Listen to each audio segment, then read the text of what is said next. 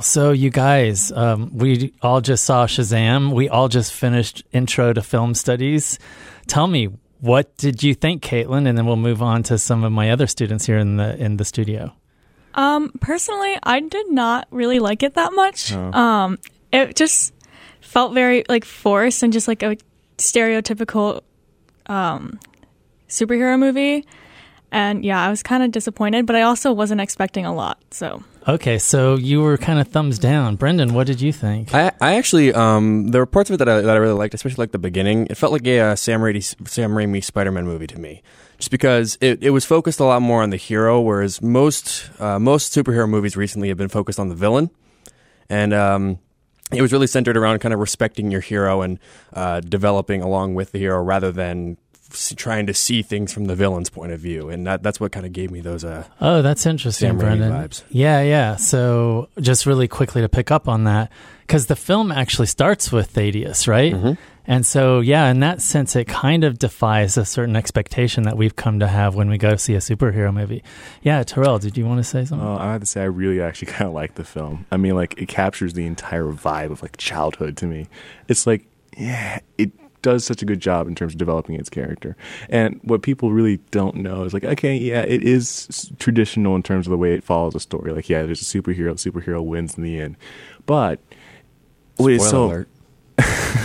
Well, I mean, if you're watching this, Yeah, yeah. I mean, you know, this was. But yeah, like it's really good. And I think there's problems. Yeah, I think there was some problems with pacing, maybe, where it comes to maybe some parts of the film where, like, you know, it seems very, very forced, like she says, where it seems like character development is kind of forced. Like there's some conflict that is forced. But other than that, I thought it was a very solid film. Okay, so Caitlin, we just finished Intro to Film Studies and we talked a lot about shaping devices.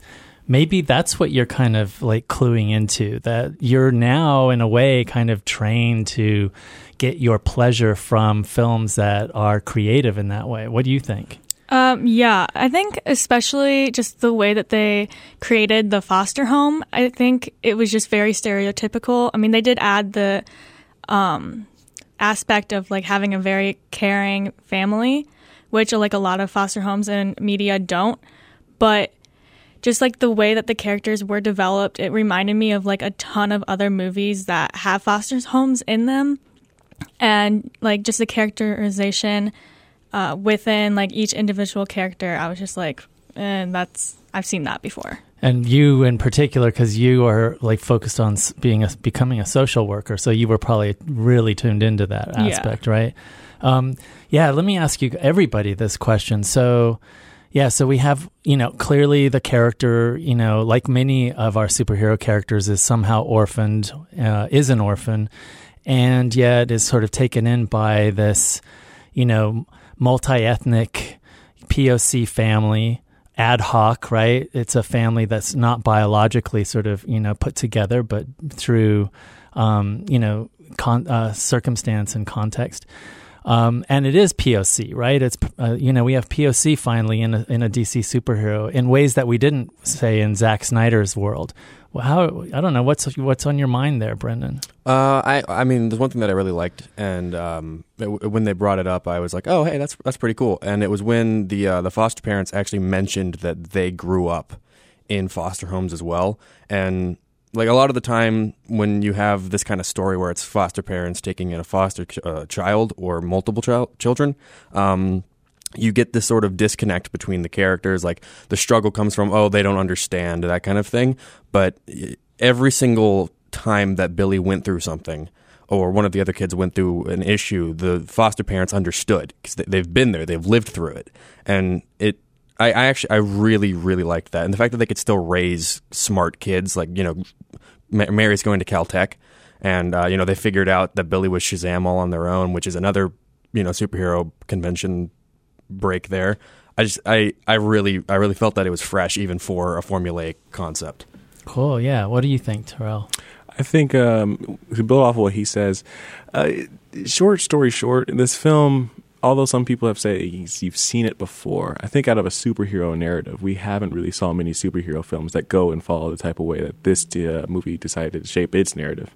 It focused a lot on the family, focused a lot on character development, and how what does family mean to the superhero. That was actually the main conflict, not necessarily the supervillain and the superhero. And I think to that, it adds a whole new aspect to this movie, and that's why I liked it a lot more because it did bring something kind of fresh that you haven't seen before in a superhero film. Yeah, that's great. Yeah, and just kind of, um, you know, piggybacking on what you guys have said. Yeah, it's really interesting that, you know, Billy comes to the family kind of like on his own terms and it's not imposed by the adults, right? It's also nice to see a story world where it's not just about kids versus adults. Now, you know, of course, Thaddeus, his whole thing is the conflict with, you know, the dad who's a big bully, right? And never thinks he's good enough. Um, but really, you know, that kind of takes, it's kind of marginalized, right? Like you were saying, Brendan. Um, it's really not a story about the villain as we've come to expect. Um, let me ask you guys this, you know, getting back to Terrell, your point about the end, uh, and again, spoiler alert here, but I mean, it is interesting too that it is a collective effort, right? Finally. And yeah, we've seen it with the Avengers and we see it in some of the other, uh, you know, film book recreations. But there was something fresh and interesting and fun about the way we had that collective. And it's a collective of multicultural, multi ethnic, right? POC character superheroes that come to save the day. But yeah, did you want to say something, Terrell? Uh, yeah, I mean, like from the beginning to the end, the film was different. I mean, the focus on the family was literally the resolution of the film, and even after the fight, they continue to emphasize that you stick to it together. You f- go through your issues together. Like they go back, they have the scene. It's kind of funny because you have the cursing Santa, but they also focus on the family getting along, and Billy Batson finally, you know, realizes this is my true family. You go after that. He brings Superman. This is not a spoiler. He brings Superman to fulfill a promise to his new best friend and brother. And also, one of the major plot points early on in the film was about the sister. She was like, she didn't tell anyone that she she already knew about Billy Batson being, you know, Shazam, but she didn't tell anyone because she wanted to be a good sister. That was a major plot point. I saw the film twice, and so like you don't recognize that plot point the first time you see it if you're not paying a lot of attention. But she was one that couldn't hold a secret. But to be called a good sister by someone who didn't see her as a sister at first was all she wanted, and she was willing to do that and keep the secret. So to me, it was it wasn't badly written. I think it was consistent at this point. Do you mind if I piggyback off of those? Yeah. So, um, one thing that I actually did find myself uh, liking as a student that just finished um, Intro to Film is that you every single you know group of people can watch this movie and relate to a character somehow, or see somebody that can say, "Hey, they look like me," or they're in the same you know economic situation as I am. You know, oh, I'm a foster kid. Now, now they have a hero to look up to as well. And um, another thing is that the fact that you can create such a strong familial bond between characters, all of which are different ethnicities and come from different backgrounds and have different personalities, I, I think it honestly is probably one of the film's strongest points if we're talking about shaping devices. Mm. Yeah, that's great. Caitlin, did you want to jump in here? Um, yeah, I do think it's great that they put people of color on the screen, but the way that I saw it was each person of color kind of stuck to their stereotype. Um, the little sister, I don't remember her name, but she was like that typical, like sassy little girl, and she's black, which is like how you kind of see little girls like that. And then you have the Asian boy who was like obsessed with computers, and it's just like constant, like, just, yeah, you get to see those people, but you're not seeing them in like how they actually are in real life. Okay, yeah. So um, we we've got POC, but in your mind, Caitlin, it's still kind of straitjacketed by the sort of conventions or the stereotypes, even if they're positive, right? Yeah. Um, I mean, these are all positive stereotypes, right? Um, they're model minority stereotypes in many ways, right? Um, and you're thinking, well, but you know, on the other hand, maybe we haven't gotten to that point yet where we can actually complicate those. Once maybe we have like maybe you know what we might call a post race moment or an abundance of representation types when it comes to POC, then then maybe that's when we can start nuancing and bringing back even like POC as um, evildoers or complicated villains or anti-heroes and stuff. Um, okay, but let's just let's let's set that aside. That's just something for us to think about. There are some things that I was a little bit kind of halfish on, like you, Caitlin. Um, and but I did have fun. It's like one of those good, clean, fun movies, right? And I think that's why it's so successful because, you know, they talked about like superhero fatigue, right? Mm-hmm. Superhero movie fatigue. But maybe it's more like the dark, gloom, doom superhero fatigue because it seems like people are excited and interested about the more lighthearted, where there's kind of humor and fun laced through the story. I don't know. What do you guys think? Um, yeah, I, am actually a DC fanboy, so I'm going to uh, disagree with that because a lot of the complaints that I've heard about, you know, some of the other DC movies is, oh, they made this too lighthearted, or you know, they Joss Whedoned it, right? Whereas, like, my burnout comes from these fun movies, like you know, just your cliche Marvel esque comedy superhero movie. When it gets dark, I think they have their best moments. Personally, Civil War, Captain America: Civil War, when when Captain tells Tony that he knew that Bucky killed his parents, that moment for me was a game changer. I was like, whoa, what just happened? I had to reevaluate my understanding of the characters. And through that, I, I, I loved it even more. Same thing about Infinity War. The fact that the ending was so well done but dark, I feel like it added weight to the world with all of these sort of like fun, happy ones. It doesn't feel like there's any weight to everything. I think the reason why this movie was so successful was because it was lighthearted from DC. I think it's the same reason with Aquaman. DC is so prone to being, you know, dark and gritty, even from The Dark Knight before the DCEU existed. We're used to getting this dark, complex, you know, super in depth characters that you have to read into for an hour and a half to understand. Whereas now we're getting stuff like Aquaman and Shazam, which know how to have fun with the characters that they've been given. Okay, so you're seeing a turn from not just the Chris Nolan, but also the Zack Snyder DC recreations, right? You're seeing with Aquaman uh, a sort of shift back maybe to the original sp- spirit of DC Comics. Yeah, Terrell, I don't know. Did you want to throw down on this?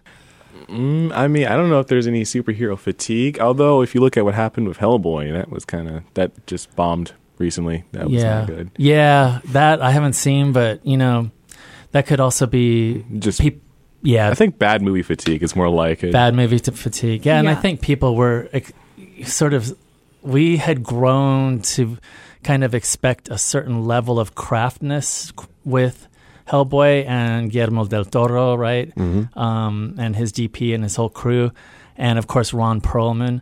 And then we get this radical shift thrown at us. I haven't seen it, so I'm not going to say anything. But Caitlin, did you want to? Yeah, I think it's you have to find a balance between darkness and lightheartedness because not any one individual is going to be completely dark and completely funny.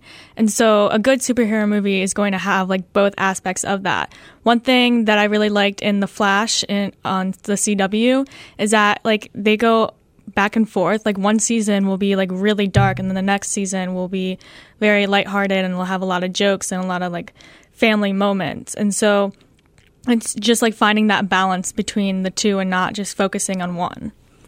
Do you mind if I? Yeah, so that's actually what I liked about Shazam is that it it had that even balance of lightheartedness and darkness. I mean, the entire first half of the film is this, you know, dark introduction to your characters. I mean, you've you've got these kids being told you're not good enough, and the seven deadly sins, and the car crash, and you know, Billy, you know, Billy's essentially a criminal who's trying to find his mom. Right? He's not a perfect kid. He's not pure of heart, but he becomes the perfect hero throughout the movie because he understands family and, and the consequences of actions, and he, he learns through the lighthearted interactions with other characters that not everything that's dark has to be dark, which is why I think this is such a good movie. Have you ever seen a film ever be called lighthearted and also witness in the same film one someone gets blamed for being disabled because now the car crash happens instantaneously. That's the first scene. Second scene, you have Freddy. He makes a joke about he may have been thrown out the window, Game of Thrones style. Then third, he actually gets hit by a car. A disabled kid is hit by a car in this film. and no one helps him. Like this has got some really dark moments, and then a lot of people think because of the humor, it's actually much much you know friendlier. There are some dark moments. I mean, there's a film in this film. Someone's head gets bitten, uh, like bitten off completely. Someone gets nearly decapacitated by a car. A kid gets hit by a car, and the entire town. It just it's great film. It does have that balance. Fair enough. Yeah. You know, let's th- uh, talk about the monsters. So, the seven deadly sins. Interestingly, I thought, you know, I don't think it works in Wonder Woman. It's what we call the deus ex machina, right? The hand of God coming in to tie up the loose ends. And I thought that's where Patty Jenkins and the Wonder Woman kind of uh, fell short. I wanted to see Wonder Woman just like, you know, and Wonder Woman kick like the anti hero's butt, right? Um, we don't need monsters and all that stuff, right? Um, here they work, right? The seven deadly sins, and maybe because it's they're so consistently there, right? Um, it, throughout the narrative.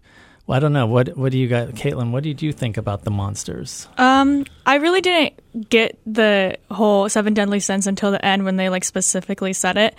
Um, but I really liked at the end where they were talking about envy and how like if you let that out, like it's gonna ruin everything, and like no one wants to let envy out. And I thought that that was so true to real life, and it was just like a very powerful moment.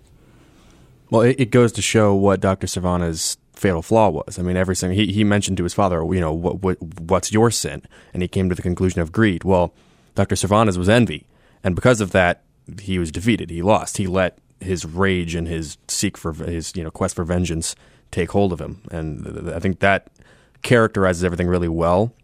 Although I do have to say, of everything in the movie, the seven deadly sins were actually the most boring part to me. I thought it was a creative concept and it was really cool, but just the monster aspect of it I found to be the most boring because it's something that we, you know we see all the time in a superhero movie. Big bad monster takes over somebody or something, and the superhero has to fight it. I honestly, as cool as the character designs were, they didn't feel special.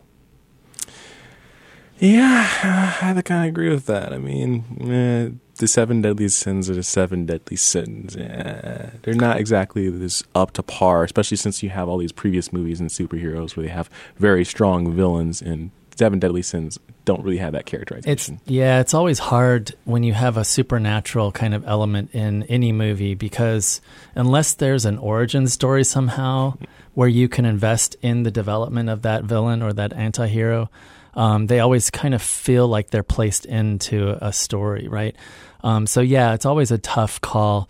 Um, just kind of on a further note, as you guys were kind of reading the film and the kind of moral story of the film, the morality of the story, of course, the seven deadly sins for people that were kind of brought up Catholic, even if we're not Catholic now, um, you know, that's of course the way to scare kids, right? You use monsters to personify these you know these impulses. And to curtail those impulses you bring out the monsters right? But it is interesting that i noticed in the film that when we're at the um, vasquez's house the orph the you know the the family there's on the table right next to the dining table there's a, st- a little statue of jesus do you remember that? And then on the Yeah, I wall, think I do remember Yeah, going up the stairs, there's a, a picture, a painting of um, Day, kind of Day of the Dead calaveras, and it was interesting because I was like, hold on. So there's like this really important aspect of um, Latinx culture here represented on the image on the wall going up, but then there's a G- Jesus statue. Not to say that Latinxes aren't not Catholic, but most of us are Catholic. So I just thought that was kind of. Uh, I don't know if there was continuity issues, if they were just kind of throwing stuff in there to make it look religious and not really thinking carefully about it. Um, but anyway, yeah, I don't know. What did you guys think on that or any any of those elements? I just found out that uh, if you look at the seven deadly sins and you look at like this, um, the children, if you look at every single one of them, there's like that entire plot point. If you look at it, it's the entire family, for instance, you know Freddy, he had envy. He even admitted he had envy. So if you look at the entire point of the film, if you also look at the children who then had their own resolution too, every single one of them, there's the fat Latino kid, he would be gluttony. So you kind of look at it, it's kind of like funny that the uh, Uh. seven deadly sins get defeated by the family, which also embody each and every single one of those sins until Okay. they resolved their issues. Yeah, that's great. I just now thought of that. that's Yeah. that's crazy. I didn't think For um, addressing your point, I think honestly, it's it's one of those details that gets thrown into the background that they don't think people are going to notice, and I feel like the director didn't necessarily. th- th- This is the kind of thing that the director would you know say to the uh, people that work on the set, like, "Hey, let's put some stuff here and there. I want to make this house look multi-ethnic, you know, multicultural." But didn't go through every single detail and say that there, that there, that there. I mean, there are definitely directors that would be that tedious. You know, probably Kubrick for one. Every every single thing that is seen would be, you know, something that he has allowed. But the the house was very cluttered, and that's something that I actually found myself being bothered with. Is like, okay, yeah, I get there's eight people living here, but it it's both too clean and too messy. It feels like there's way too much stuff spread around, but in too organized of a way to the point where like this is just unrealistic and it's clearly set design. Um, and I, I, I actually Mm-hmm. Yeah. did notice the uh, the Jesus. Yeah, so let me just throw one more thing out there because this was another thing that rankled a little bit the casting. So um, they cast for the the dad, the papa, um, a Samoan, and but his his name is Victor Vasquez, right? I mean, the actor is Samoan American, and then the mama Rosa is cast uh, is played by a Spaniard. And, you know, these are the things that we talked about in class. Like these tiny little things, if you just thought them through a little bit more, like the Jesus on the, you know, the hutch next to Mhm. the table or what have you, it would have, like, we wouldn't be disinvesting as much, right? Um, but okay, so last kind of point about the movie. Um, we've got characters act in general. We do have a cast uh, of actors that are of color, which is really exciting and fun. Um, and you know, I was really, really excited that finally we get a wizard who's not like a wizened old white British accented dude, right? That was pretty Yeah. cool. He was more like a Rastafarian, right? And um, but yeah, so what do you? I mean, any sort of final thoughts about the film, Caitlin? Um, I mean, just to go back to the whole like Jesus thing, is that when I first noticed the set design and saw like all the religious elements, I was like really surprised, but I was also like super happy because uh, the media tends to like not talk about religion a lot, especially Christianity, and they try to like just ignore it. So the fact that they were like showing it on screen, I was like, yes, like finally. and it was just there. There wasn't it wasn't being made a big deal of, right? In the same way that we see news reporters or just average people walking on the street that are Latino or white or um, South Asian American or whatever, it's just there, right? Just naturally there, and it wasn't making a big deal about it. Yeah, cool, Brendan. Um, yeah, for me, uh, regarding the, the the wizard thing, I, I honestly, as as nice was to have the representation, I feel like they just missed out on Patrick Stewart. You know, I feel like he would have been the perfect cast for that, just to have a little fun with it. I, I know the guy from uh, he, he's also in Marvel, and uh, I, I think I first saw him in Push, and I really loved him as an actor. Uh, I feel like at, at this point he could, you know, lead his own film. Um, it it did feel a little bit weird seeing somebody that you've seen in a Marvel movie in a DC movie as suddenly an important character. Yeah, we just saw him in Captain Marvel, Yeah. Djimon, right? Yeah, so I just yeah, I, I honestly I feel like for the old wizard thing, as nice as it was to see somebody of a different ethnicity playing the part, they they should have just gone hundred percent in, gotten one of those like legendary old British actors like Sean Connery, you know, Patrick Stewart, Michael yeah, Gambon. Yeah, yeah, honestly, you know, it would have been it would another been awesome. Harry Potter wizard. That's Yeah. what you wanted. Okay, Gandalf. Terrell, how about you? Um, you know, it's a little bit interesting. I mean, I think the actor that they cast, I think he specifically, isn't he from Britain as well? I think so. Yeah, I think he. Um, if I remember correctly, I think the reason he actually stated he actually gets in these films and he applies for these roles and tries to get them because he's applied for apparently many. He's plays like so many characters. Some people can joke about the fact that he's been in so many of these movies. Like he's Ronan, isn't he? Isn't he Ronan? Uh, no, he he plays one of like Ronan's top henchmen. Yeah. It's one of The, top the henchmen. guy that he that Star Lord interacts with at the very start of the film. Yeah. He's got many roles. Too yeah. many to keep Mon up with. Hounsou, uh, Korath. Yeah, way too many. Um, But No I think the reason too he, many. Yeah, the reason he's I think the reason he does do these roles is I think he said he had like this uh, nephew or something. He wants to give his nephew a character to look at that's like, hey, people of this race can be a superhero or in this universe Sure. too, which is his reason. Though I probably agree with you. They probably could have done better with the casting because it does weird that he has like Caucasian hair on his head. That or just gray like me. All right, you guys. Thanks so much. That was awesome. Thanks for having us.